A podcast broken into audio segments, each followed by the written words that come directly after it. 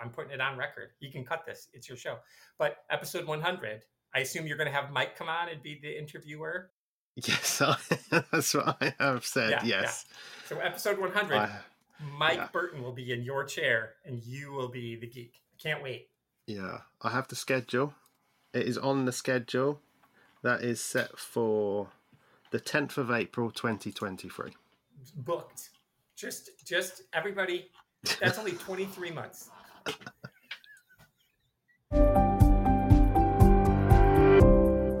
In this crazy world we live in, when people use the word geek, it can create certain impressions.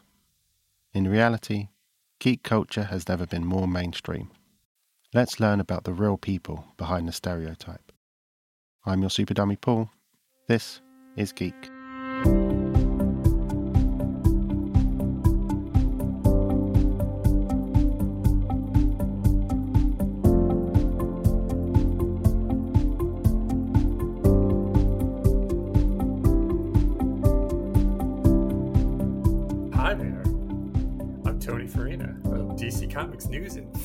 Fantastic universes. Also, um, I have two shows on the Comics in Motion Network, and I publish audiobook reviews at AudioFile magazine. I don't think I pub- I don't think I talk about that enough. Um, they actually pay me, which is insane. So I they send me audiobook files, I listen to them, and then they send me 10 bucks when I write my review, and the review is only 125 words. It's the greatest, and I get to keep the books. I don't even understand. So, AudioFile, I do that. I'm also, so yeah, Comics in Motion, I have uh, Indie Comics Spotlight, which I've been doing, I think episode 72 is about to be out. So, I don't know when this is coming out. So, it could be 82 by the time this comes out, because I know you're way far ahead. Jack and I also have um, Seasons Greetings, which was originally just going to be me doing i talked to dave and said hey i was thinking about doing like a season by season buffy where i just kind of give my rambly thoughts about buffy. And he's like yeah whatever you know how dave is. And he's like that's a good idea. So then but i just kind of got to know jack through uh, twitter and i didn't know him know him other than to have him on the show to do firefly and we really just hit it off. He's such a great guy. As you know from the first episode of this show he's just a, a great guy. So I, I just reached out to him. I was like, hey, man, I want to do this Buffy show. You want to do it? And he was like, holy shit. And it happened to be that I asked him on his birthday. I had no idea. So that was like the best birthday present apparently ever uh, for him. So that was cool. So, so anyway, I really enjoy that when we're doing the season by season look at Buffy. And we just, instead of it being binge and Buffy, when now it's seasons greetings. And we're going to keep it on where we do uh, season by season older shows. Uh, we have a list going obviously we're going to do angel next and probably firefly but we're going to then look at maybe start the original star trek next generation. Fringe is on the list which would be really fun for me because i never watched fringe so i think that'd be a lot of fun. Maybe alias is something jack wants to do and i loved alias. So that's a fun show. And then of course i write reviews at dc comics news and i don't write enough for fantastic universes i have like four reviews i want to do. So sorry steve and adam. It's just uh, don't have I, I could make more time but i also get paid to read these audio listen to these audiobooks. So as i mentioned so i spend a lot of time doing that and i read all the time and i'm working on a second i'm working on a novel and i'm about 70000 words into that. So uh, it's it's not that i don't have time it's that i prioritize my time and unfortunately and they're going to hear this and be like what a dick fantastic universes unfortunately is but it's because they're so nice because they're like whatever man whatever you got whatever you want to do something so because they don't put any pressure on me. Whereas with DC Comics News, I've been there for like four years now, maybe five. And so Josh, you know, we have a deadline. We need in order to get the free comics we get from DC and Image, we have to put things out in all the indie comics at a certain time. So because I feel an obligation because of the deadline there, I'm a much better writer there and more consistent than I am at Fantastic Universes. So that's my long-winded who I am and where you can find me around the internet. Are you able to talk about what the book's about? Are you able to talk much about it?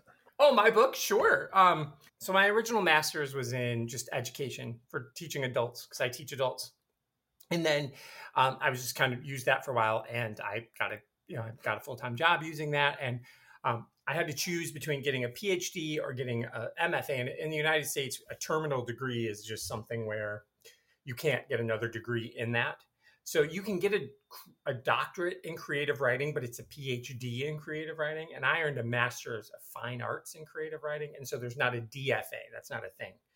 So uh, it's an honorary degree. So I got an MFA in creative writing, and I wrote a book called The Will, um, which is this seven different first point of view perspectives of this family and its mess. I mean, I love that book. I'm proud of that book, and I'm trying to sell it right now. But it's like I would just say to aspiring writers, don't write in first person point of view from seven different people. That's really hard because I had to keep seven different points of view and the way that they speak, their tone, there's all in my head at the same time. So that was really hard, but that was really challenging and I love that. But it was a book for adults that doesn't have like a serial killer in it. So it's hard to sell because books for adults now are generally, you know, that they're crime fiction or they're romance and it's none of those things. It's just a a regular book for regular people who hate their families. That's kind of what it is. Um, and so that's a that's the log line. But the new book, so I was like, okay, so the new book is a modern day retelling of a Jane Austen novel. So uh, I'm a big Jane Austen fan. My wife and I love Jane. Um, and so Mansfield Park is the one that I think gets the most stick because Fanny Price, the main character, everybody thinks she's kind of boring and she's not even this, really the star of her own book. But I love Fanny, and I think her earnestness is misunderstood. So I thought, well, I'll do this modern day retelling. I'll set it as new adult, which means she's like off to college, you know, instead of young adult where she's still in high school. And um, so I'm doing that, and I'm almost I'm about seventy thousand words in, and of about ninety thousand is what I think it'll end up being. So that's been a lot of fun trying to take the greatest writer in English since Shakespeare and try to make her voice my own, which has been really hard. Um, but it's fun because sometimes I'll drift into like really Janeisms and the, the, sentence structure and everything will feel really formal. But it's been fun. Um, I changed the character's name from Fanny Price because in the book she's Frances Price the second. Her mom is also Frances Price, so they call her Fanny that would be the name. I was like I'm not calling a, a, woman in 2021 Fanny, so I've just called her Junior. So she's Junior Price. She's the Fan- Frances Price Junior. So they call her Junior. So that's what I do. So it's been a lot of fun though to, to write and um, it, it I cracked the ending the other day. I know how it's going to end. So maybe by the time this comes out, I'll have a draft done and I'll be working on a second draft. So that's the book. And I feel like with a young adult slash middle, you know, new adult book, those sell way better. Those can be about nothing for whatever reason. Teenagers are content with reading books about just life, where adults need somebody to die for some reason for the book to sell. So the hope is I get an agent, I'll sell that book, and then people will be like, "What else do you have?" I'm like, "I've got this other book. You should also read it." So those are the those are the things I'm working on. It's interesting you say that because as soon as you said young adults are happy with just a story of people existing, my immediate thought was, well, that's reality TV. it is true. It is true that you're right. That may be part of it. I don't watch a lot of reality TV. Sorry, Chris and Dave. Um, I will admit that when reality TV started in America, I was in college with the Real World, and I know they're doing a Real World on MTV uh, reunion of the original cast, and I, I will admit to being tempted. Um, I have not watched it. I don't know if it's out yet or whatever, but I liked that. And then actually, Judd Winick, this is all kind of come full circle, was on one of the real worlds, and he actually is a comic book writer. Um, so I actually knew who Judd Winick was from that. And so then when he became a comic book writer, I was like, hey, that's the guy from the real world. He actually did, he's the one who brought Jason Todd back from the dead. That's the same guy. Crazy. Yeah, he was on like Real World San Francisco or something. So anyway, it's crazy how reality TV does have a few gems in there. But you're right. Um, I don't watch reality TV, but you're right. I do think that maybe that's the appeal to it. Is just like real life drama, like the drama in existing, as opposed to I'm solving a crime. And I love dystopian books, and there's a lot of YA dystopian books that do really well. Obviously, you know, Hunger Games is the most uh, uh the most popular of the last 20 years, and all of my kids have read all of those, and all the Scott Westerfeld books are great and I love a good science fiction, young adult adventure. Those are fantastic. But I think John Green, uh, Rainbow Rowell, these kinds of writers for young adults have been able to just tell regular stories about regular life and they do really well and there's a market for that. So and i like to read those. I still read those kinds of books. So i'm it's it's it was an easy neat place for me to fall in. The next book i have in mind is actually a middle reader book so i'll just keep going down. Eventually i'll write a picture book i guess is how it is. I'm, i've got a uh, this was an adult book i've got this ya slash new adult book and then i've got a middle reader book that i've started actually. Um, so that's just sitting on the back burner so again one day it'll be like numbers with Tony. It'll be like the one makes a wa sound, and that'll be the book that'll probably sell. It's interesting because I think that when I'm not a geek, I still am. Because so when I was 12, I decided I would be an English teacher. And there were two moments in my life that made me realize that. One was something my grandpa said, and one was my seventh grade.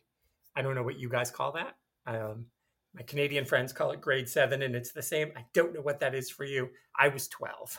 Most people were 13. So, whenever that is um, for my British friends. But so, my grandpa, I grew up on a fruit farm. My grandparents had a fruit farm, and uh, my mom's my mom's parents and i was just free labor on the weekends and in the summers and i just worked i learned how to work on that farm and uh, like I'm bad with a clock because when you work on a farm, there's no clock. You work until the job is done. So it may be that you're done at noon one day or 7 p.m. or whatever. So my grandpa said, um, there's really only two things worth doing farming and teaching. And I was like, well, this sucks. This sucks. I've got calluses on my hands. I've been damaged. I've got harm to my body from doing this farming job. I'll check into that. Um, that was so that was just always there. And then in seventh grade, and so I've always been a reader. I've I've read I could read when I was three, and um, I've been reading ever since. And so by the time I got to seventh grade, whatever you guys call it in England, grade seven, Canadians, um, I, uh, I, we were reading Dickens' Great Expectations, and I had, already read it. And my English teacher said, she's like, there is no value of you sitting in here watching your classmates try to get through this book that most of them probably didn't read. Why don't you just do something else? Because she knew it, I'd already read it. So uh, I said, okay, I'll, something Dickens related. So I wrote my own version at age 12 of A Christmas Carol, you know, the most Dickensy thing there is. And I wrote it as a play. And she liked it. And she's like, well, go, okay, go do something with it. So I grabbed a couple of, of friends and we put it on. We, we created a play, my own version, my updated, whatever year that was, version of um, of A Christmas Carol. And she liked it so much that she convinced the school that that could be the Christmas play for the year, the middle school Christmas play. So a play that I wrote and cast and directed, and we staged it and everything. So that was pretty cool. And so you'd think like you'd be like, okay, so that means Tony, you're a playwright. And while I still write and I write all the time, it was she what that moment that my teacher, Mrs. Alsborough, said she saw something in me. She figured out what it is I needed, and she gave it to me. Like she she as a teacher, she gave me what I needed. And so those two things, my grandpa saying teach and um, my seventh grade teacher being like, here's how you can grow as a person. That was pretty much it for me. I was like, okay, I'll always want to write. I'll always want to do all these other things. But, um, but being an English teacher, I can, I know most people don't want to be English teachers, but English teachers can impact your life because you're going to be an accountant or you're going to be a nurse or you're going to be um, in marketing. You all have to write. You'll have to communicate in some way. So because so I managed to turn my passion for reading and writing just into a job. So when you say, "What do I do when I'm not being a geek?" I'm always this. This is what I am. Um, I, it's never not. I'm never not doing this. Um, one of our daughters says, uh, "My wife and I blended our family. We didn't have any kids together, but we brought our kids. You know, we brought our kids from previous marriages together. So her youngest daughter." One time was sitting at the dinner table with us and we were just yapping about a book. And she's like, This is like I'm watching the world's smallest book club and literally at least four times a week my wife and i have completed the same book we read different books a lot of times but i'd say we each read over 200 books a year between audiobooks and written books and i'd say half of them we read are the same so just yesterday uh, we she finished Andy Weir's new book that I had finished a couple days before, and I finished reading this Swedish translated science fiction fantasy book called Amatka that she had read a few days before. So at dinner, that's what we talked about all dinner. Project Hail Mary and this Amatka book, and that's so like I'm never not nerding. Like I can't say I have anything else to do. I teach English. I teach writing for adults at Siena Heights University in Michigan. I've been teaching. I graduated college at 1995, and I started teaching. I graduated in May. I taught my first class in June, and I've never stopped. I've taught year round. I don't take summers off since May of 1995. I've been teaching at the college level, not full time, but I've been teaching. So I did other jobs. I was a carpenter. I did other construction work. I sold carpet, whatever, you know, while I was trying to get the full time teaching job. But I've never stopped teaching. I've never stopped thinking about books and art and the impact those things have on life. And so I'm never not in, I'm never not geeking out. So it's hard. So I can't say that I have another thing uh, because it's all I do. So I turned the thing I loved into a job. Not like I'm not a comic book writer. That would be sweet, right? But um, I get to write about comic books, though. I'm talking to you.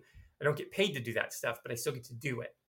It's just one of those things where I just, I'm, I'm one of the, you know, and I know it's like super trite. People say find a thing you love to do and you're never working. It's super true. I mean, there are definitely days where I log into class. I, I've been teaching online for the last eight years. So the pandemic came and I was lucky enough to be in a good, good shape because I've been years before I quit teaching on ground in the classroom, which I had been doing since 1995. I started teaching fully online. And I'd say the early days of the internet, because I graduated college when the internet was still a baby, you know, we didn't really have it. Um, and so I started teaching as the internet happened. So from 95 on. And so when when online classes and hybrid classes was the first thing I did where you teach on ground for half the time and then the other half of the class would be online to free up classroom space. That was really what we were doing. So I started, I learned, I trained, I figured out how to do that work. So when the online opportunities came, I'd been doing it for years. I wasn't a rookie. Um, I knew how to teach online. So uh, it was an easy transition for me. I'm one of those fake extroverts who really isn't one at all. Like because I can, I was in a punk band in college and I can I can fool anybody. I can stand in front of a room with ten thousand people and do whatever. I'm never embarrassed. I'm not shy. I can teach in front of. I've had classes as small as six people, and I've had classes with forty-five people, and I I played in my band in my college in front of the entire college campus, which my college was small, but still, um, it doesn't matter. None of the no shame at all. But uh, at the end of the day, what I really would just like to be alone with a book, you know, or with my wife with a book. You know, I'm like really. So I so I just faked everybody out. So when the, the opportunity came to teach online, everybody thought, "Oh, you're going to hate it." because you love to be in the classroom. And it, didn't. I just love to teach. It's not so much being in the classroom. Uh, virtual classroom is still the classroom. I'm still engaging with my students. I'm engaging with them more, you know, than I ever did. Because when you think about an on-ground class that meets three or four hours a week, you can only talk to each student so many so many minutes in two hours or four hours.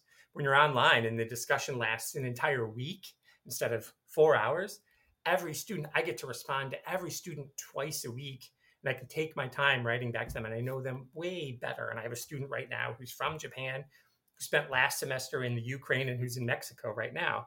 That would never happen. I would never know that student, you know, if it weren't for this kind of format. Yeah, she's really great. She's like obviously the smartest person in the world because she that means she speaks Japanese, Spanish, English, and she was in the Ukraine for a while. So she's speaking Russian too. I think she's like 21. So I don't even understand what her what her brain is like. Uh, but that's just super cool for me, right? To be like, that's a student of mine. Like that's super cool. And um, so yeah, so I just I've always loved the job, and and it's just something. So the idea being that you find the job that you love, and because I get to talk about writing and creative, I have a whole unit on just thinking critically. So everything I do is that. Because you always say to me, it's like, dude, how do you find all the details and everything? It's just because that's what I'm doing all day long. Like the clocks when we talked last about the clocks and um, and Joe Hill's book. But it's just like because that's what I do all day. I'm trying to find the little things. How do I keep this conversation going? How do I get a reluctant student who's not interested in whatever I've read, whatever I've given them to read? What's the nugget I can find in their discussion post? They'll respond to my initial question, and I'll find one word sometimes in their post. Be like, "Well, you said this."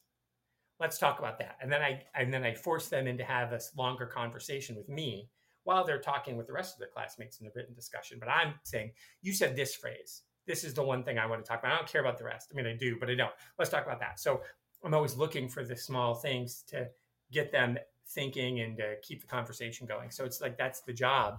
Um, So I'm just constantly looking for those little details. And it does bleed over into life. You know, it's sometimes it's hard. You you can't just like look at something and be mindless because you're always looking for the what's the hidden message there. I think that's why I like the Sharknadoes movies so much because there's no there's no message.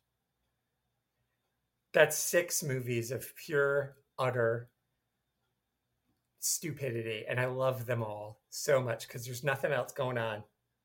This is this. This is what's on the screen. There's no subtext in the Sharknadoes movies. It's just text.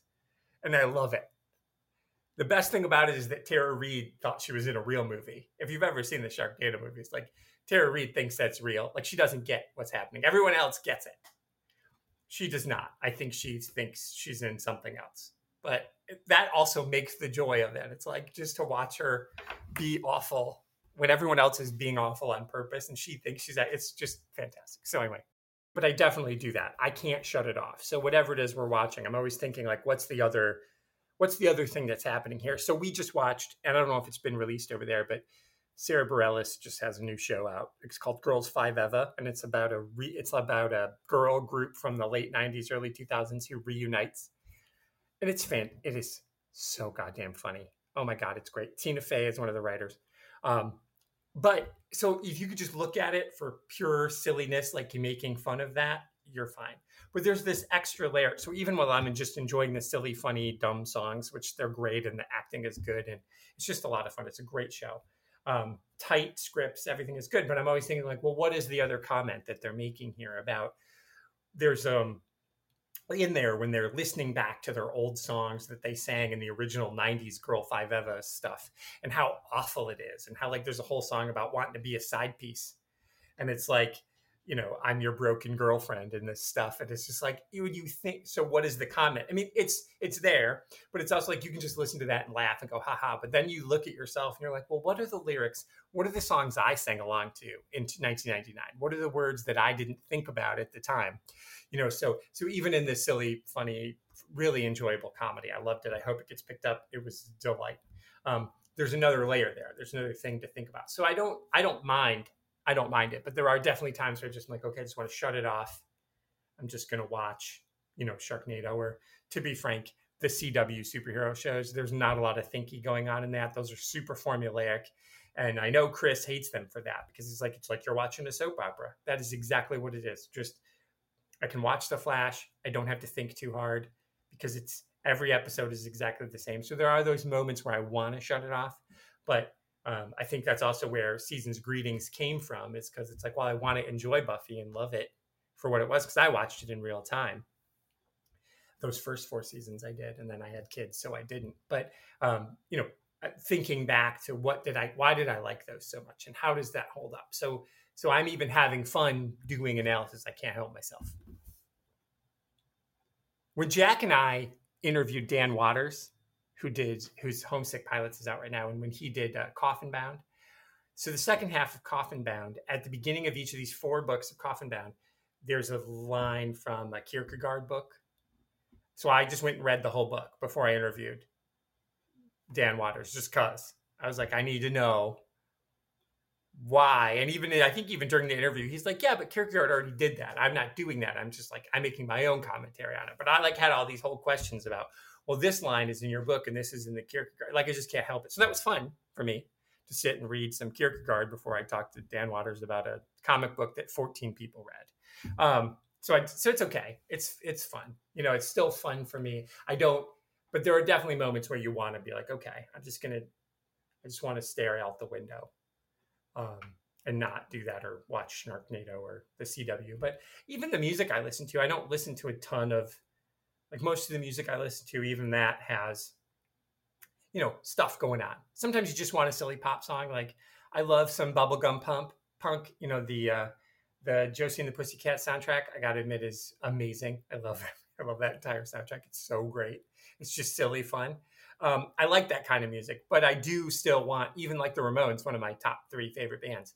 Um, even there, even like now I want to sniff some glue makes it seem like you're like, well, I get what that's about, but is it? I mean, you're there's an argument about what's happening at the time that that song was written and what's happening to these young street kids and why do you need to sniff some glue? What is it that you're trying to do? Like what what's wrong with reality that you need this? So even there even just listening to like dumb punk music i still am looking for the next thing. I can't help it.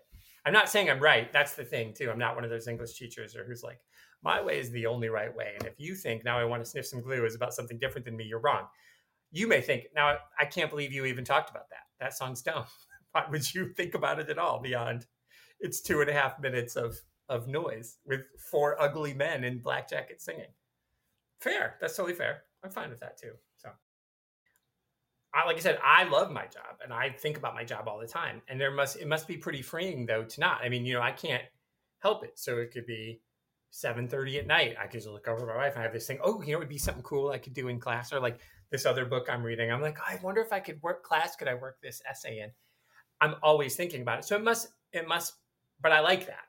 But if you don't, it must be nice to make a good living and not have to think about it, not have to worry about it, to not bring work home. And you know, so if you're good at that, I, I I think that's awesome. I'm not, and again, because I'm an introvert, and obviously the dream is, you know, for a lot of people, if you could just, if for all of us nerds, all of us geeks is the word you're using. So I apologize. I keep saying nerds, but um, you know, getting a job in art would be amazing. Like that would be a great job, you know, to to be able to be like, oh, what's your full time job? Oh, I do this. Like Sam, who did our amazing picture, he's a full time artist. That's his job. I've seen his office. I've interviewed him. I know it is. That's his workspace. It's like drawings and shit all over, and it's pretty cool. Like that's a dream job for a lot of people uh, to be able to be creative and do art and make a living off of it. So I just think everybody's got, you know, something different that they love, and that's good. And I think you know our common ground is this nerdy, comic booky world, movies and TV and everything. For whatever reason, we've all found our way there because there's an escape from whatever it is. So whether it's an escape in some case, or whether it's just like a reinforcement of the things that you love, because of course I grew up a DC fan. I always liked Marvel too, but my but my favorite Marvel character was Nightcrawler. He's super complicated because he looks like a demon. He's treated like a demon, but in a different world, he'd be a priest. He's the most religious character in all of the X Men. So that's such a cool concept that you've created a demon character who believes in God so much, and who, if he weren't born Nightcrawler, if he weren't Kurt Wagner Fuzzy Elf, but just Kurt Wagner regular guy, he'd be a priest right now. And so it's such a cool thing. So I, I just find his and his ability to be so happy all the time and to be um, you know, like he shouldn't be. Like if you look like Nightcrawler, it's hard to wake up and be chipper every day. So there's this weird commentary about his faith and his and how that brings him. And I'm not a person. I was raised Catholic, but I quit that team. And so you know, but to see how that can bring joy to some people, and so it's just again, even in the the nerdy stuff that I love, I'm coming at it from that perspective. I'm coming at it from the place of what is the second layer here? What is the psychological trauma that Bruce Wayne is going through? Why is Tim Drake my favorite Robin? Because he didn't. I grew up a Tim Drakey kind of life, you know, just a book nerd who was interested in things. I didn't have trauma. My parents stayed married. You know, like Tim Drake's life was pretty okay, yet he still chose to be Robin. He isn't. He doesn't become a superhero out of trauma. You know, Kurt Wagner doesn't make the make the trauma of being born Nightcrawler define him. He's like, I'm going to be a hero because I'm a hero. You know, so it's like, so the even in this stuff, even in this nerdy stuff that I love, I'm always looking at it. I was never just like, cool. I hope Batman punches that guy. And don't get me, I love Batman 66. I think there's a lot of joy there, but it's also like the little kid in me who saw Batman 66 and was just on reruns was like, oh. But then as an adult, you look back at Batman 66 and you're like, oh my God, they're totally making fun of things. Like this is at the height of the comic book censorship stuff. And Batman 66 is saying, is this really what you want? Is this what you want your comics to be? And there's that.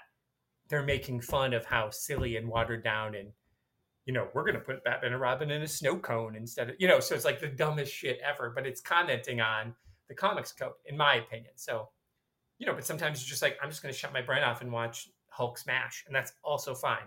You don't have to think about the social commentary that is Hulk. You could just be like, Hulk smash. Let's go. And that's great too. So we all find our joy in the in some way, whether it in, enhances what we love or it takes us away from work or whatever and just lets us not think about it at all. There's a picture of me uh, that my mom, we say mom with an O over here, gave me. It's always weird. I don't know the reason for that. That is always fascinating to me. That's nothing. Again, part of why I do what I do, I suppose. But anyway, um, she showed me a picture of myself and my sister. I must have been three or four, and I was holding a Batman action figure. Uh, it's just been my earliest memory. I was four years old, 1977. I was just not even four. So it was May of 1977. I'm at the drive-in movie theater. It was a big thing in the 70s. And so you would go in, everybody would have a green station wagon, and you take your family and you take a speaker. And I'm not making this up. It was like a three by five, three inches by five inches. I don't know what that translates to because we still use inches. Do you guys use inches? This big. I don't know. Sorry. Only old people use inches. Sorry. Okay. Super small speaker that you would put on the window. You'd get one speaker. You get one speaker. I'm just gonna let that go, and you'd hook it on your window, and that was the whole movie was through that speaker. Okay, so imagine that one mono speaker. This is how you see why it probably didn't take on take off. Um, although during the pandemic over here, you know, drive-ins came back, you could tune in through your radio. But so we used to go all the time, and there would always be a double feature. So you pay a flat rate for your whole car, so you could cram as many people in the station wagon, and you pay like twenty bucks, and everybody gets two movies. The first movie was always for kids, and the second movie was always not for kids. So uh, we would do that all the time. And so I was four years old. It was May of 1977, and it was Star Wars, and it's my earliest memory in life. Um, I, I was at the drive-in, and in the 70s, the 70s were just trying to kill us. That's what my wife and I always say. Like children were left alone, and nobody cared. So we're at this thing with a bunch of cars. People are in their cars moving around, and at the front of the at, at the base of this big screen, there was a playground. So my cousin and I were at the playground and doing whatever. I'm four. He's almost six, so we're four and five, alone at the playground in this sea of green station wagons. And Star Wars starts. And I don't remember why I was so excited. I, I, don't know what it was. I don't know how the marketing worked on my little four year old brain. But I, we just screamed and ran and like bounced off of these station wagons, running back to our cars. And we got to sit on the roof. And that's it. And that's the memory. And of course, I've seen Star Wars so many times. I could get up. We could act it out right now if you wanted to. The original Star Wars. Um, it's now episode four but that is it. So that happened. There's a picture of me with Batman. So there's just something in me I don't know about this this need to to live in these fantasy worlds, and so that was it. And then the next year was Raiders, and then you had I got to see Blade Runner at way too young, and anything with Harrison Ford in it they let me see. So so that was just kind of it. And I think the Batman '66 show existed. There was um, a uh, an Iron Man comic book uh, cartoon and the Speed Racer cartoon came on, and I loved that Speed Racer cartoon. I still love Speed Racer. I love Speed Racer. I've got on my desk here. Um, I have a set of Speed Racer cards that are actually shaped like Speed Racer. Yep, I love Speed Racer. And so that was always there, just cartoons and stuff and comic book cartoons the old Super Friends, which were always absurd. I even questioned them as a child. It's like Superman would be like, I see on the screen. They would always talk through. They was that tell not show. Like you're watching a cartoon. I can see on the screen that something bad is happening, but Superman would be like, There's a hurricane. I should fly away. And then he would fly away. We're like, dude, I see you, see what's happening. So so anyway, as time went on, I um, you know, I don't remember really having comic books. I just read book books. And then uh, I got my first comic book, which was a Green Lantern, when I was, you know, I always say 12, but mathematically I was probably 11. I was just think of it in terms of 12.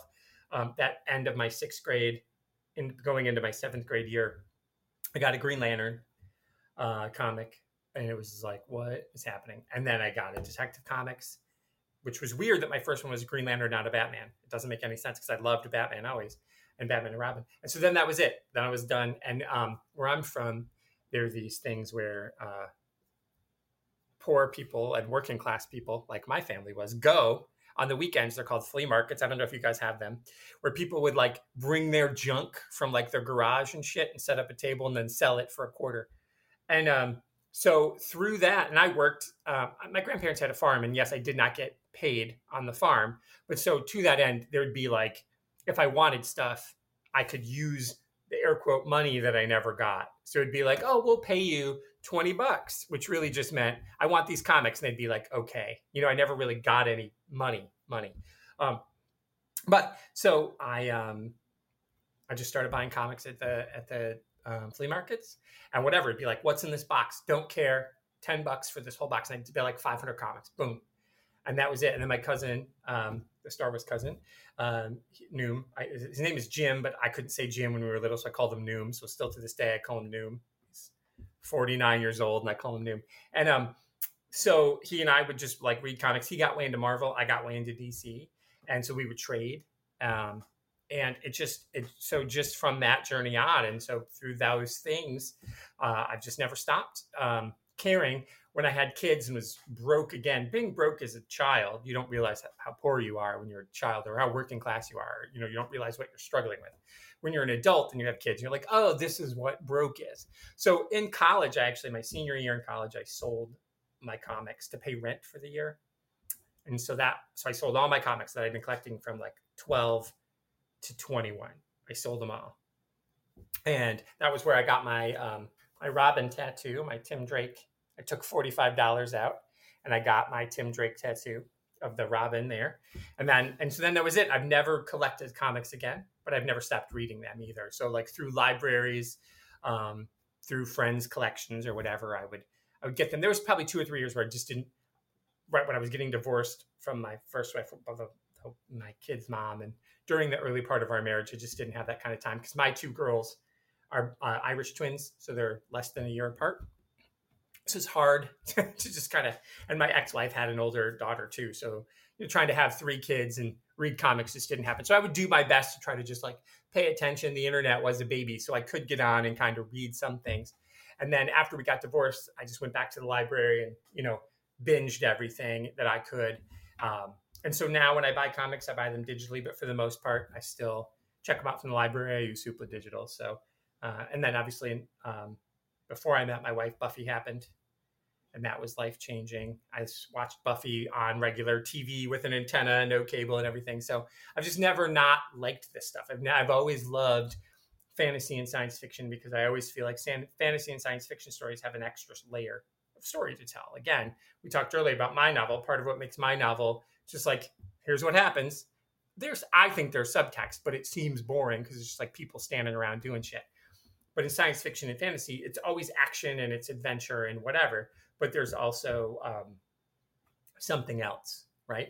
Um, my my parents, again, 70s and 80s parents were bad parents, and we watched stuff. Um, we got a VCR, and my parents um, was probably 85, so I was 12, 11, 12, and we got a. Um, the first movie we ever watched on our VCR was Friday the 13th, Part Three in 3D so I was 11, whatever, watching that. And uh, so I watched a lot of those. I watched all the Friday the 13th movies and whatever I could just get my hands on, whatever kind of weird, crazy shit. So that's my geek journey. And I've just never stopped. And I've always been writing. I used to write comics and write plays. I told you about the play and writing books and writing stories. And, and so I just always lived in this other place. And my, uh, my desk, I've got the Speed Racer thing. I've got a Nightwing. I've got a Batman. I've got a Buffy. I've got a Hulk. I've got a Robin. Like all these figures are just sitting on my desk. I got a Tinkerbell. You know, um, Peter Pan, the original Peter Pan, is um, one of my favorite books ever ever written. I think it's beautiful and and it's, horrific. Uh, it's pretty dark, man. It's pretty dark. Um, but there's something lovely about it too. It, it like shines a light on being a 12 year old boy, and so that book has always resonated with me. I have four or five copies of that. Um, so I've always loved Tinkerbell uh, because of what she represented to Peter and um, so I've got a Tinkerbell sitting on my desk too. So it's just like my life is just nerd. That's what it is. I can't help it. So that's why I, I can't say why I'm a geek. Just I always have been. It's just been in my, it's just been in my DNA. And my parents didn't like this stuff. My parents weren't science fiction. My mom was a reader. She's the reason I read. But my dad didn't. My dad liked westerns. Um, you know, he didn't like Star Trek he didn't like he thought Star Wars was fine, but um yeah, for the most part. I mean, he watched we watched Bruce Lee films when I was way too young to watch Bruce Lee films. Like again, I watched all these movies that I shouldn't have watched, but he didn't care for that stuff. He liked dumb slapstick fraternity. Like Animal House is his favorite movie. And as a kid, I saw Animal House. It's fucking awful. It's essentially the plot is a bunch of dumb white fraternity boys, you know, look at naked girls jumping around and do stupid shit. The end. It's the dumbest movie. I hate it so much. Um, as an adult, as a kid, I saw it a million times. I was like, oh my god, so awesome. Yeah. So the most science fiction thing he probably liked was Ghostbusters, which as an adult I've learned to dislike, but I liked as a child. It was one of the few movies we saw together um, in the theater with like me and him. Um, but uh, yeah, I you know just I don't like it as an adult. He loved it still um, all the way till the time he passed away. He thought Ghostbusters was great. And as an adult, I, again that critical eye, I'm like, oh, this is really bad. I think it's aged poorly. That's all. I can't get past it. You know, the first book I, I had late de- late fees for from the library was Where the Wild Things Are by Maurice Sendak. It's that was the first. So I walked up to the library on my own because again, seventies. It wasn't like it was around the corner. It was like a mile or so away. And I got this book. I had my own library card, and I didn't know at the time. Like nobody really explained to me you've got to take it back. And I loved Where the Wild Things Are. Were so much. I kept it. I hid it on the top. Had like a standing closet in my room, and I like hid it up there. I had super late fees and first book I stole from the library. Um, how sad. My wife's a librarian. She was shocked when I first told her I stole that book, but I was like five. Um, so I think that was it. I loved that. That's a that's a that's a fantasy story about a, like an angry boy who just wants to be left alone in his mind, and he you know and he sails away and there's these monsters and he becomes the king of the monsters and it's just I love I love them so good. Um, so that might have been it. Um, but my parents were never like ones to explain things to me. Everything was a book. So it's like, oh, I'm curious about this. Here's a book. I'm curious. So I just think it just kept happening. Um, and so everything was books. And so at some point in time, you feel like what's in your house is finite. And I think at the time, comic books were really cheap. They were so cheap, and I was buying used ones. So I was literally buying hundreds of comic books for like 10 bucks. So I just think it was an easy, accessible thing. And they never discouraged me because they they understood I just wanted to be left alone and read. I was a straight edge kid. In high school, I didn't drink or smoke or anything. He just wants to be left alone and read.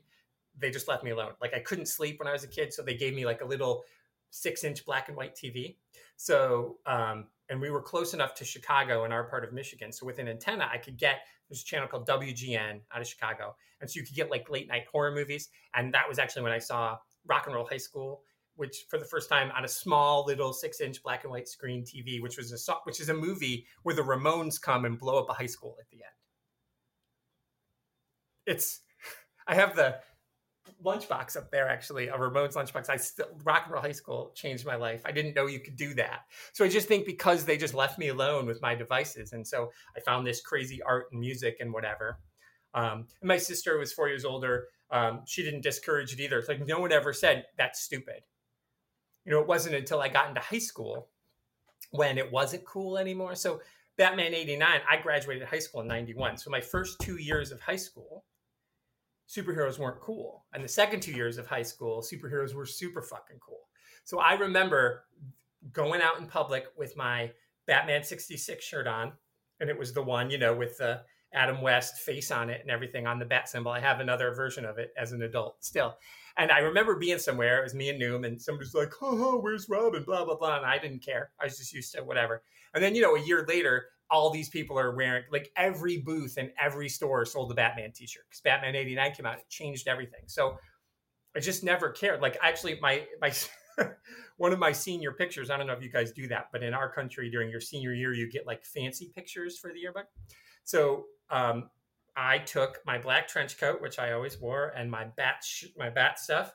And one of my senior pictures, the guy put a, had a pole that he put up, and it was me leaning against the pole with my black trench coat and my Batman gear on, like my Batman shirt and everything. So, just they never discouraged it. They never said like, "Don't be weird." I would. I played American football, and before every game, I'd go to the. I'd go early in high school, and I'd get dressed. I'd be in the an hour in the locker room before anybody else got there. Full pads, full gear, sit down, read comics before every game.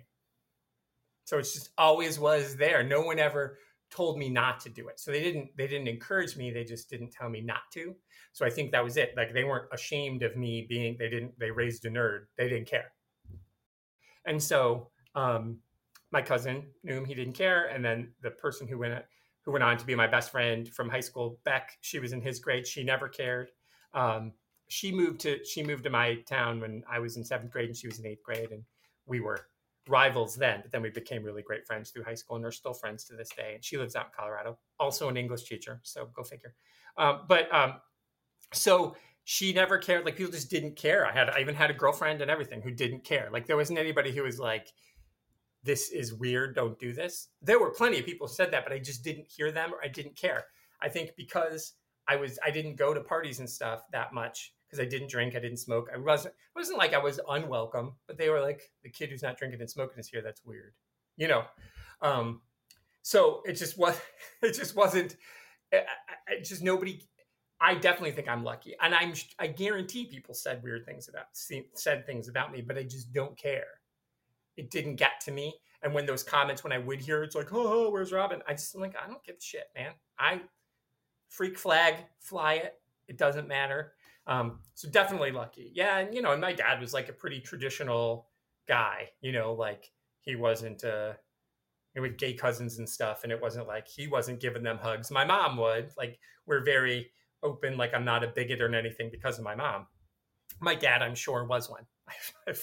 no doubt. But like there was a joke in our family. One of my family members was a TV producer for that WGN in Chicago, and he quit producing TV to go be a uh, flight attendant. And so the joke was the joke was George was so gay, he became a flight attendant just to let everybody know. That was his joke. So like that was a joke in our family. That that you know like so it was just one of those things. We just grew up that way. So I definitely just think it was okay. Um, I feel bad for people who aren't that way, who weren't allowed to be. Um, so I, I, definitely was lucky. I mean, they left me alone. They were just like, you get good grades, you don't go to jail, you've got I worked, you know, I did everything right. So they were just like, go be weird. Again, I didn't have a lot of friends. I like my, my, high school class was one of the smallest class. I mean, I went from a little tiny shit white town in the middle of nowhere, Michigan, and um, and and the thing about it is, is like I just truly, truly, there is not one person from a graduating high school class with whom I'm still in contact. I don't wish any of them ill. I don't dislike any of them. They just weren't actually my friends we were so different. And so I made my own little weird tribe, my cousin and Beck, and then below me, my friend Heath. And there was another Tony. We called him Little Tony because he was smaller than me. He was so small, I could pick him up and do the, he would be the guy from the beginning of Batman 89. Um, I could pick him up and he'd go, What are you? I go, I'm Batman. And I could throw him. Like that's how small he was. So we called him Little Tony. Um, so that was the thing to do. That's not, see how that's not very cool?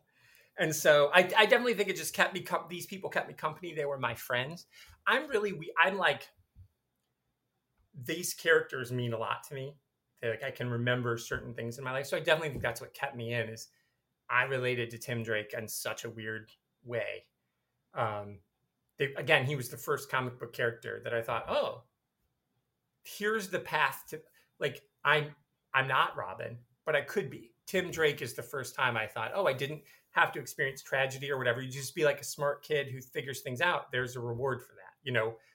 Um, in the rebooting of Batgirl, of course, she's a ballerina and a gymnast and all these other things. She has photographic memory, which I don't have. But again, she's still just a normal, right? Her dad's a cop. You know, it's like she, you can just like you're rewarded for being smart, and her role as Oracle, you're kind of like, oh, I get, I get you, I get what you're doing there. So I just think these people were just my friends that kept me company. Um, there's also like that level of hope in there. You know, there's that idea of doing what you think is right. Like Bruce Wayne does what he thinks is right, not what is right. He's a maniac. Bruce Wayne is insane. He should be in Arkham Asylum, but he does what he thinks he's right. And so there's something about these characters. Han Solo, right? That, you know, that anti hero character um, he does what he thinks is right, and at the end, he does the right air quotes right thing. But it takes him his he has to have his own way to get there. You know, I always liked Han better than Luke, and everybody did because that first movie, Mark Hamill's terrible in it. Right? He's like, oh, we're gonna go get the power converters, and Newman, I would always be like, this is Luke Skywalker coming at you live from Crybaby Land. Where? And so we, you know, it was like that was the thing. We would just say that randomly, and so this just idea of these people mattered to me and i saw the movies a million times and i saw in raiders of the lost ark every tuesday for three months in a row and i just they they kept me company they kept me safe in a way um, definitely kept me out of trouble. And when everybody else was out doing shit and falling asleep, you know, drunk in a field and lucky to not choke on their own vomit, I was just at home, you know, hanging out in the mansion with Kitty Pryde. So I was okay. So I just think that's what kept me safe, kept me sane, gave me hope. Like they are also very creative, you know, comic books, and science fiction, and fantasy movies. They're very inventive. And while I don't write that kind of stuff, I like to watch it. Just seeing, oh, you can tell all kinds of stories, all kinds of ways. So it just kept me telling stories. And I've always written short stories and uh, written books and stuff. So I just think I think that's what it was. It was just a way to be. Um, there's those people who succeed in these things that we love. They're also freaks, right? Most people, like, Colin Jost, is a great example. He is Mr. Scarlett Johansson. He is the he is the head writer of Saturday Night Live, and he hosts the news on Saturday Night Live right now.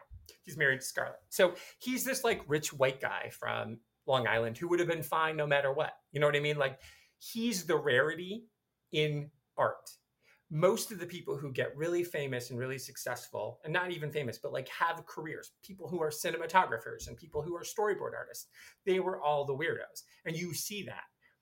Like there's very few very successful artists who were like yeah everything was fine always. Like i didn't have a weird thing that i did when i was a kid or i didn't come from a broken home or whatever. And that's why we hold them up as like oh well anybody could be oprah. No no you can't be oprah. Like her life story like she's she's a fluke but it's because of her need to do whatever it was she's doing that like weird drive and when you look at art all of artists are the weirdos and so i just think reading the comics which is about weirdos literally in suits, spandex, punching people. And the people who write them, they must also identify with them. And so, and pre-internet, you didn't know anything about them. And, you know, you didn't have a clue. But when the image revolution happened right after I graduated from college, and you're like, these guys were all like sticking it to the man. They're like even moving away. They're like, somehow comic books became too corporate. We're going to start image comics and we're going to do our own thing, which is exactly like the thing we're doing over here, but we're going to do it on our own. And that was super inspiring. Like people are always pushing the limits too, you know? So there's no budget in comic books. And so your, your mind is unlimited and it's just, it just was a great place to be. And, um, sometimes too, you know, I write realistic fiction, but so sometimes I want to just sit and watch a science fiction show for an hour because there's still a structural element I can learn from that. Because if I can make a believable character in Star Wars or in part of the stick the original the prequel trilogy gets is the bad acting and everything. But you know, Anakin was a grumpy, awful teenager. He was a dick. Everybody hates him. You know, Hayden Christensen is not a good actor, but he was giving the performance he should be giving, right? You know, like Anakin in that second movie is he's a moody teenager who's joined a religious cult and taken a vow of chastity. Well, I'd be pretty grumpy too. And so you still find something to relate to, and there's something we can all relate to with these characters. And so I just, there's an inspiration there for me in my own work. Like, what's a story to tell? Even if without a fantastical force, my, you know, element, there's no Jar Jar Binks, but what is being, ha- what's being told there? There's a kid who's being told what not to do and he's reacting poorly. That's an element. That's a story I can use in a regular piece of fiction because what he does and what she, and then you think about like, you know, how Padme reacts because she's older and what would a, a woman who's 20 who's interested in a 17 year old boy, how would she react? She would probably react like this. She'd probably be a little too bossy at first. And so even though there's midi chlorians and all this other bullshit happening, there's still a good story at the root of it. And so I think there's just I think you have to be a better storyteller to tell science fiction and fantasy because you, you know, if you're just like throwing a bunch of nonsense words at the wall and hoping they stick, people won't believe it. It's still character driven. There's still something has to happen. So there's just always a real element to this non-real stuff. I just care a lot about it. And it's it's again, nobody told me not to care. Nobody told me it was stupid to care. So I cared. And you know, I didn't make my kids I mean, that's not true. I mean, I made my kids watch Buffy, my two girls, and then Kaylin, Lee's oldest, um, she watched Buffy later, and we did nerd the kids out. We like give them books. Still to this day, we'll just they'll randomly open their door and there's a book that we sent them. Still do it. My youngest, I sent her that Andy Weir book, um, Project Hail Mary. She texted me yesterday, got the book because she's a scientist. She's a, a, getting a degree in science, and it's a it's a work of fiction, but it's about science. And I was like, she's gonna love this. So we just we've always encouraged them, but I never like they didn't watch. I didn't force Star Wars on them when they were little. Little Harry Potter was a big deal in their life, so I let that be. Um, they did. They could recite. To be fair, Rock and Roll High School. I, I did make them watch that, and they ended up loving that. So they, at a young age, they knew all the Ramones and when Tommy was replaced by Marky and when CJ like they knew all that stuff. that the important stuff. They could sing at age six and seven. They could sing Sergeant Pepper's Lonely Hearts Club Band in order. Important stuff like that. But um, you know, like as far as Star Wars and Star Trek and some of the science fiction stuff, I let them come to that on their own because again, um, they didn't say, "Oh, what's that?" And when they did, I was like, "Okay, let's sit and watch it." You know, uh, I let them come to that on their own because that's kind of how I got it. Nobody said, watch this and love it. It was just, I loved it. So whatever nerdy stuff they wanted to do, except for you know the Ramones and Buffy, they had no choice. Um, but uh, but they ended up loving that. My my um, my oldest daughter uh, Emma said to me the other day that the reason that uh, Emma thinks um, that Emma's non-binary, so they is the pronoun. So I'll explain why I'm about to use they. For you're like you just said daughter. So the reason that Emma said that they are the way they are is because of Buffy that being being able to, to by watching Buffy as a kid, Emma was able to see people who were different and who were accepted and loved and had their own group and found their own tribe and that seeing Willow and Tara together and seeing strong women do whatever that helped Emma feel comfortable to be the person Emma is. So awesome. Mission accomplished. Well done, Buffy. So like I'm proud of that, that that was something that came out of that. And um, that's not really in Star Wars, right? That's a bunch of dudes, literally with glowing dicks. Literally, a, a, a virtual, a lit up pissing contest is what's happening every Star Wars battle. So let's. Sorry, Mike. I love it, but let's acknowledge what's happening.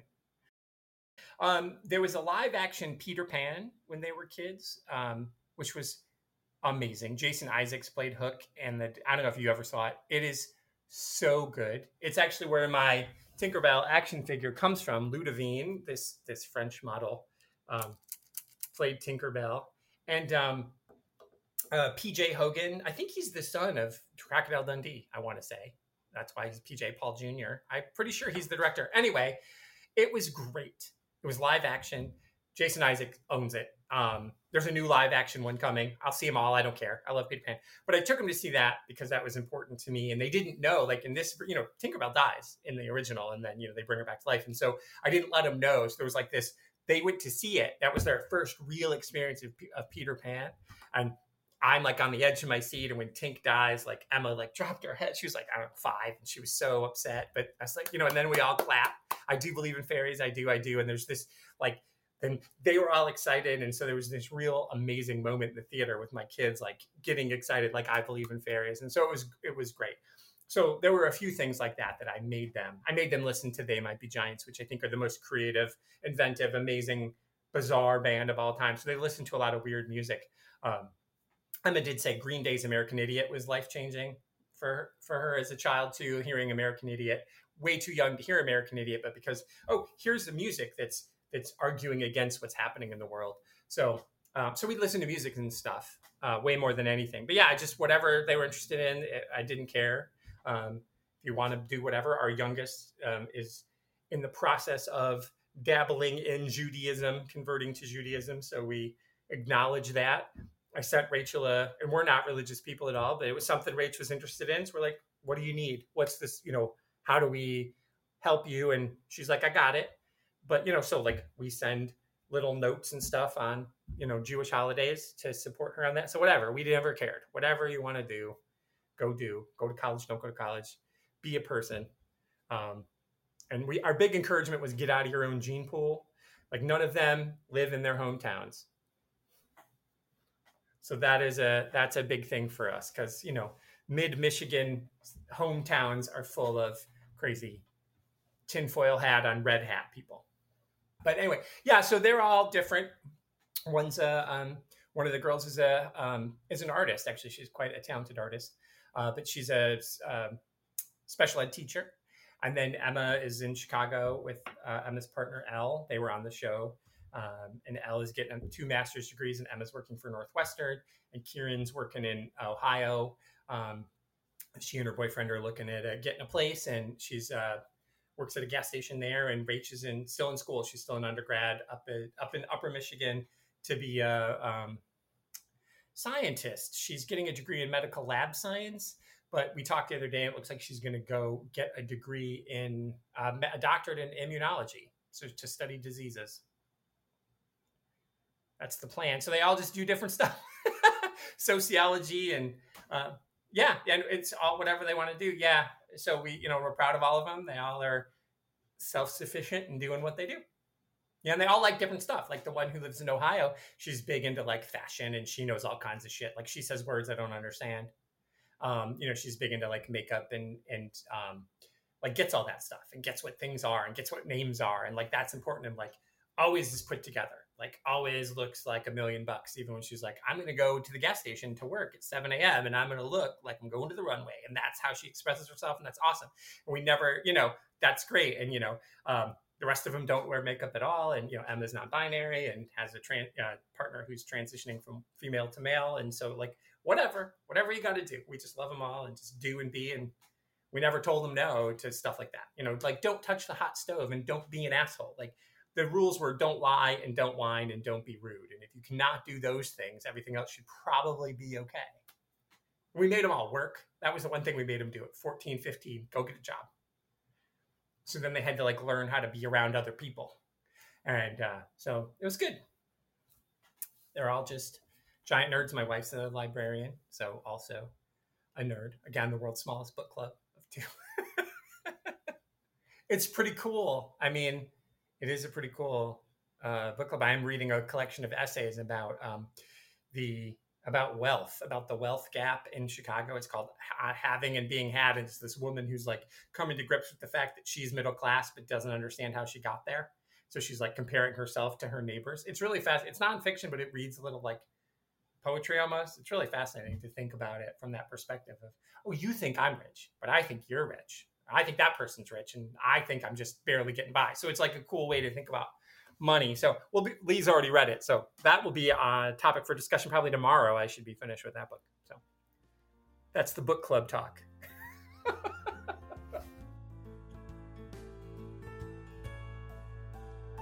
In normal life, do you think people treat you differently when they find out that you're into geek stuff that like when you enjoy comics? Do you think people look at you slightly differently or treat you differently? That is that is tough because i am because i am such a homebody. Um I, I, and i don't like where i live now i generally don't i'm not i mean friendly with my neighbors but i'm not friends with anybody really.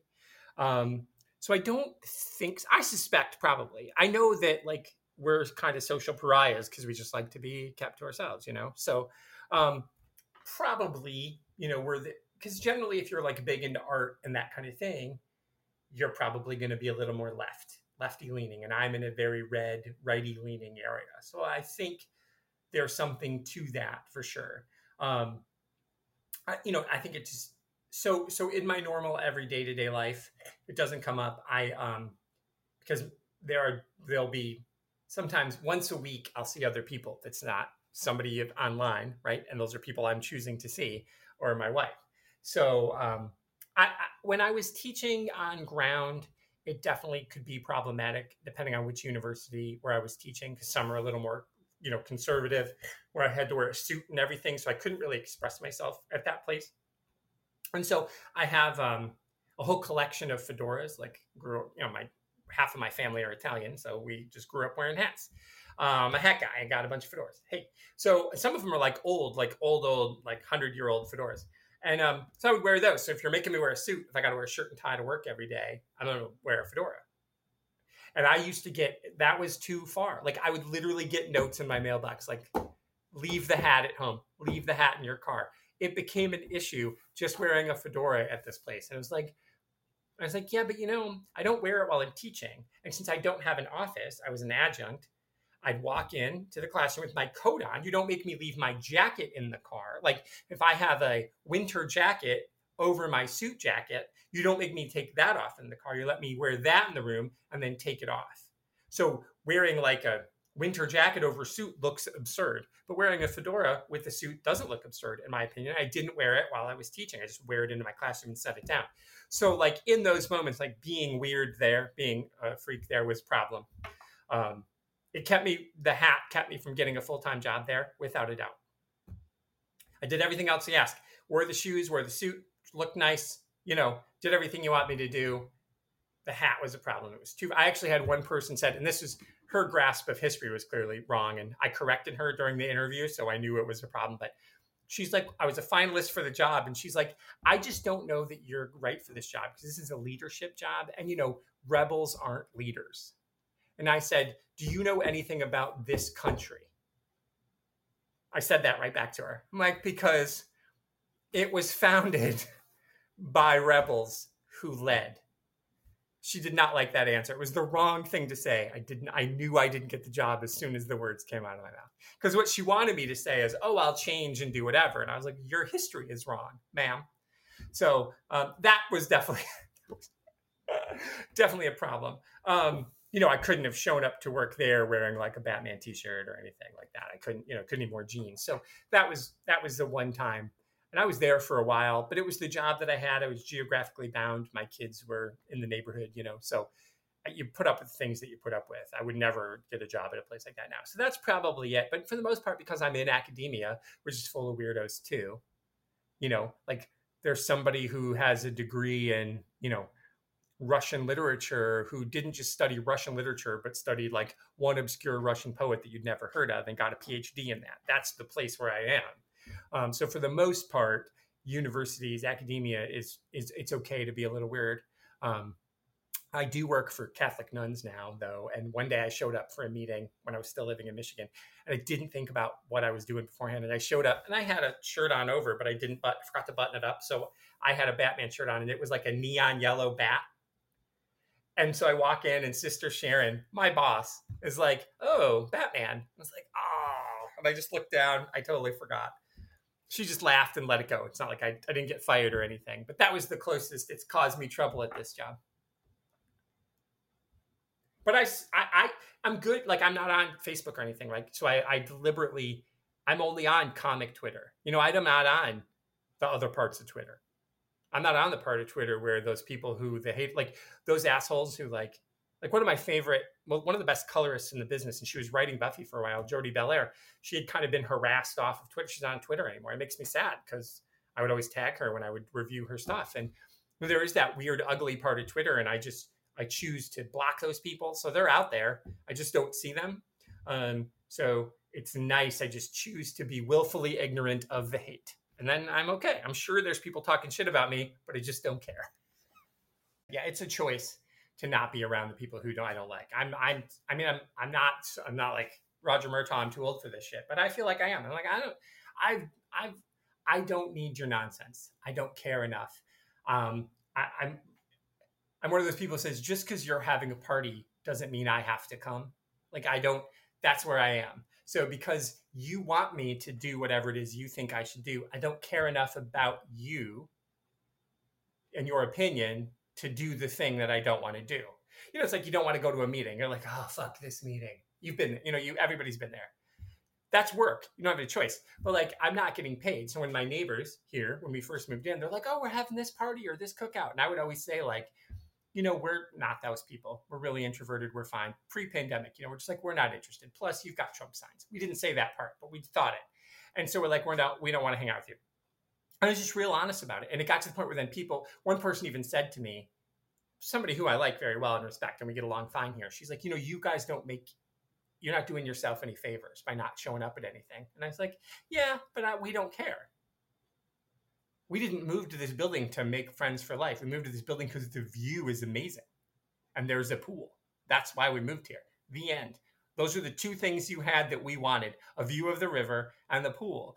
Everything else, if if it was a different building that had those things, we would have moved there. But we moved here. You weren't irrelevant. You being here isn't isn't important enough to us. So I think because that's just kind of our attitude, um, it makes it easier to not care if anybody else talks shit because they do. I we know everybody here is thinks we're those weirdos. That's fine. Like we were also excited when we got Sam's picture, and you know, there's probably people who are like, "Really? You guys are adult men, and this is the most exciting thing of your week?" It was pretty exciting. A different grown man drew a picture of this group of grown men, and we liked it. The end. there's stuff like uh, last thanks two Thanksgivings ago. Good God, time. Um, just up the road from me on the day after Thanksgiving um, which is not a thing there. Sorry. The day, some one random day in November, um, there was a live production of Mystery Science Theater 3000, and Joel, the original host of Mystery Science Theater 3000, was on his farewell tour. And Lee actually was the one who saw that that it was tickets were coming, sent me a text. It's like you need to go. She hates that show. She hates it. She cannot stand that they're talking over the movie. There's too much stuff going on. It drives her crazy. She knows how much I love it she's like, you totally need to go to this. So I went by myself on a Friday night to see Mystery Science Theater 3000 live. They did No Retreat, No Surrender for real. It was amazing. The puppets on stage, they did music. It was fantastic. I had a great time just by myself. No problem. She's like, go have fun. Everybody's got a thing.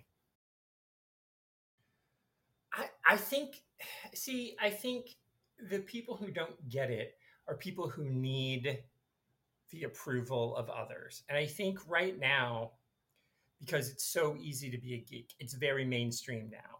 The, everybody loves the MCU and everybody loves, everybody's watching. I mean, not everybody loved, I've not seen Falcon Winter Soldier yet. I know, sorry, shame.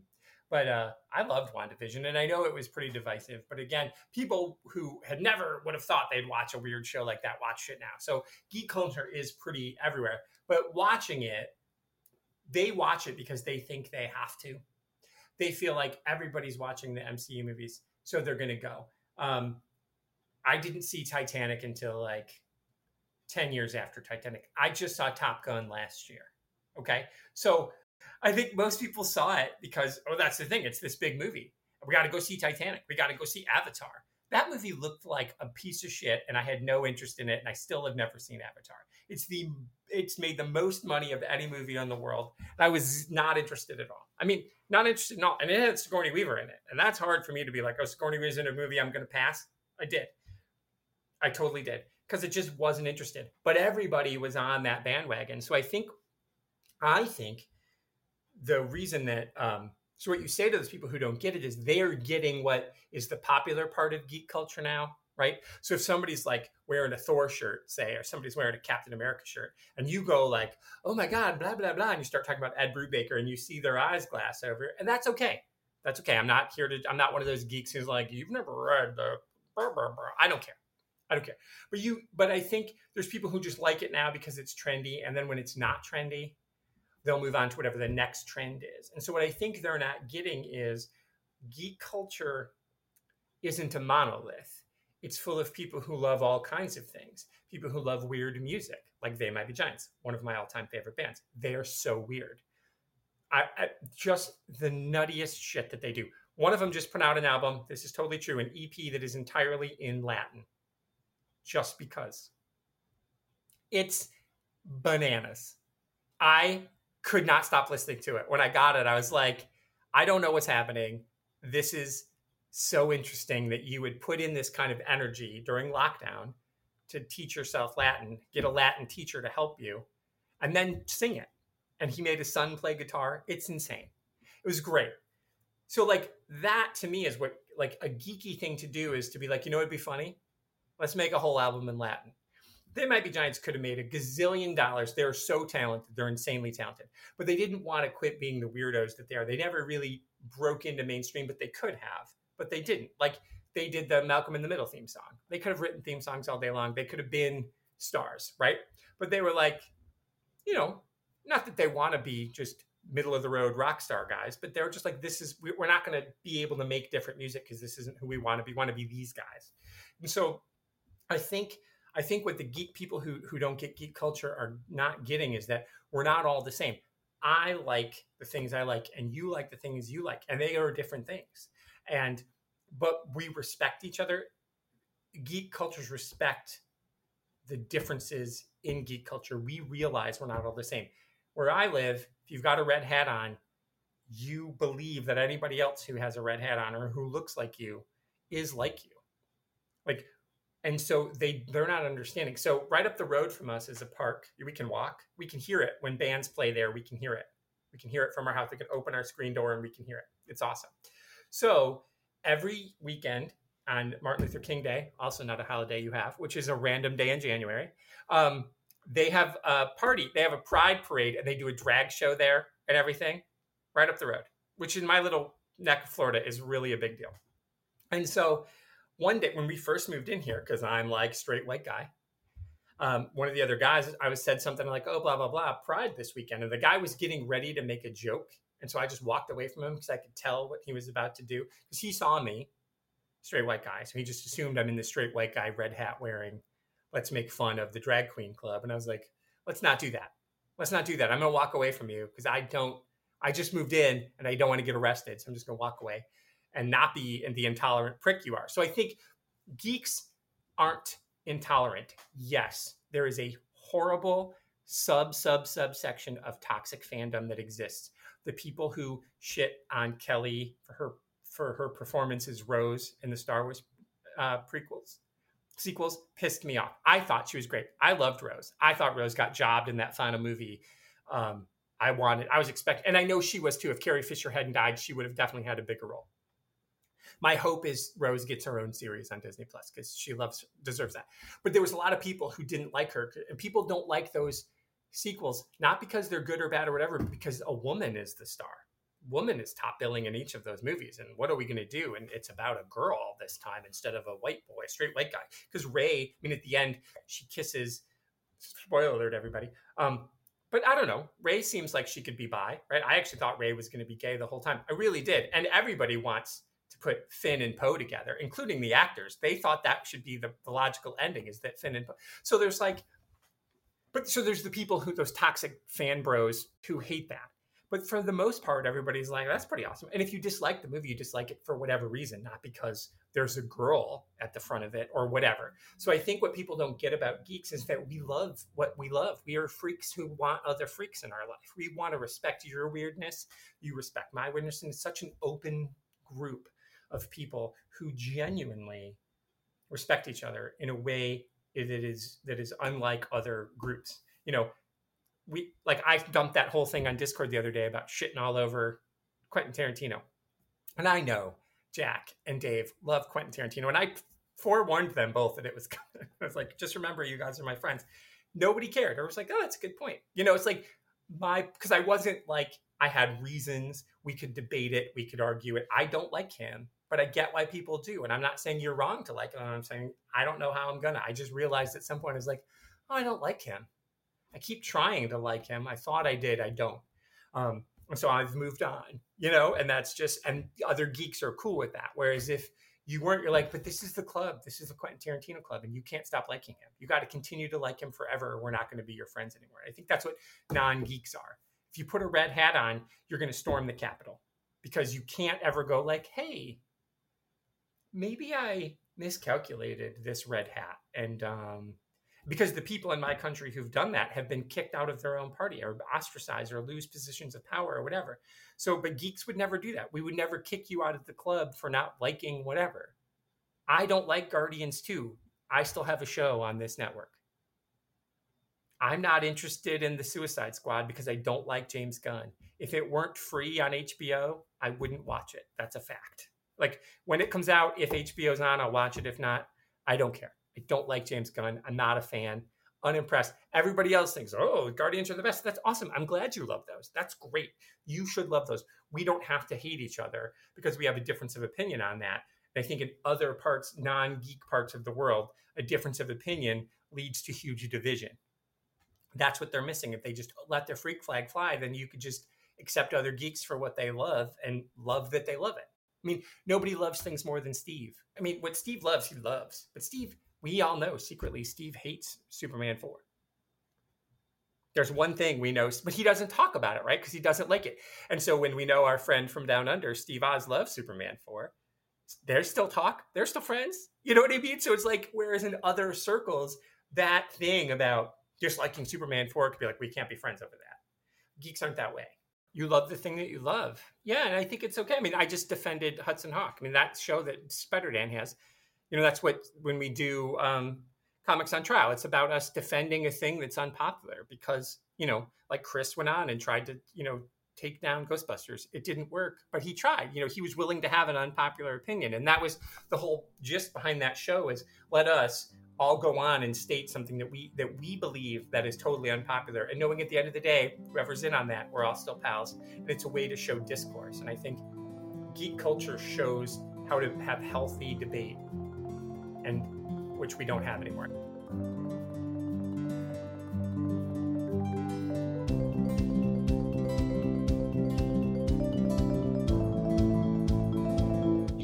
From Tony on Indie Comics Spotlight and Season's Greetings, both available on the Comics in Motion podcast feed.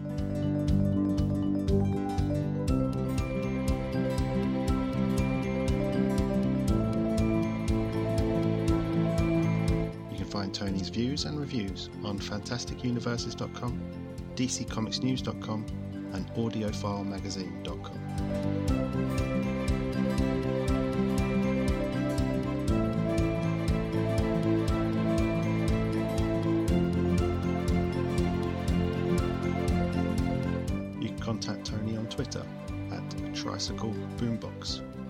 the website arfarina.com.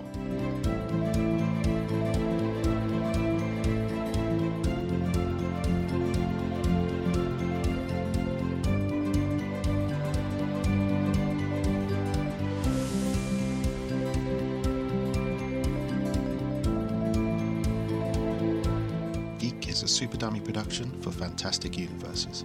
Find out more at fantasticuniverses.com and superdummy.co.uk slash geek. You can contact the show on Twitter at Era of Geek or by email geek at superdummy.co.uk. You can support the show and Fantastic Universes by joining our Patreon, patreon.com slash fantastic universes.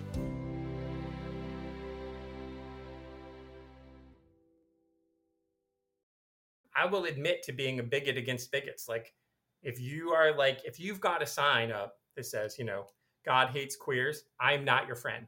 We're not going to be friends. That's that's too far for me. But if you have a sign held up that says Batman stinks, we can be friends. That's fine. You know what I mean? It's like, I, so I feel like because that's a again, I don't know why you'd hold up a sign that says Batman. So you could just be like, yeah, I don't really like Batman. Okay, you don't have to. Um, you know, so I just think your reasoning behind it is also there. And I just think geeks in general are more open, but I will freely admit that I am definitely a bigot against bigots. I have a problem with racist, sexist, homophobes. And if you're one of those things, it's going to be hard for me to have a conversation with you. But I think most people aren't those things. And so we can debate all the rest of the stuff. Didn't mean to get all super political, sorry. But that's the difference. I think geeks in general don't want to get, don't want to be that way. We don't understand. Like, it doesn't make sense. Why do you care? Like, why do you care if two boys are kissing? Why do you care? Like when uh, Iceman came out, Bobby Drake came out, like that was a big deal in the X Men world because you know the X Men are always have kind of been, uh, you know, a metaphor for being gay, for being different, right? You got to come out as a mutant and all this stuff. It's all right there. So it's like, why did it take so long to finally have an out, you know, mutant? And it makes sense that it's Bobby, and that's all good. But um, that was a problem for some people. Like when Alan Scott, Green Lantern, when they you know made him gay, people were like, oh, got to ruin everything and this woke agenda and social justice warriors. Like, no, it's like this is real and it's reflecting the readership and it's showing acceptance and love. And so, you know, to me, if you're one of those people who's like, I'll never read a comic book again once they made Alan Scott gay, I'm like, you didn't even know who Alan Scott was. You thought Green Lantern was Hal Jordan. Stop. Shut your mouth. You know, I don't want to hear. I don't want to hear that bullshit. So, because anybody who knew who Alan Scott was didn't care you know so it's like what? So sorry that was my that was my rant at the end. Going out strong buddy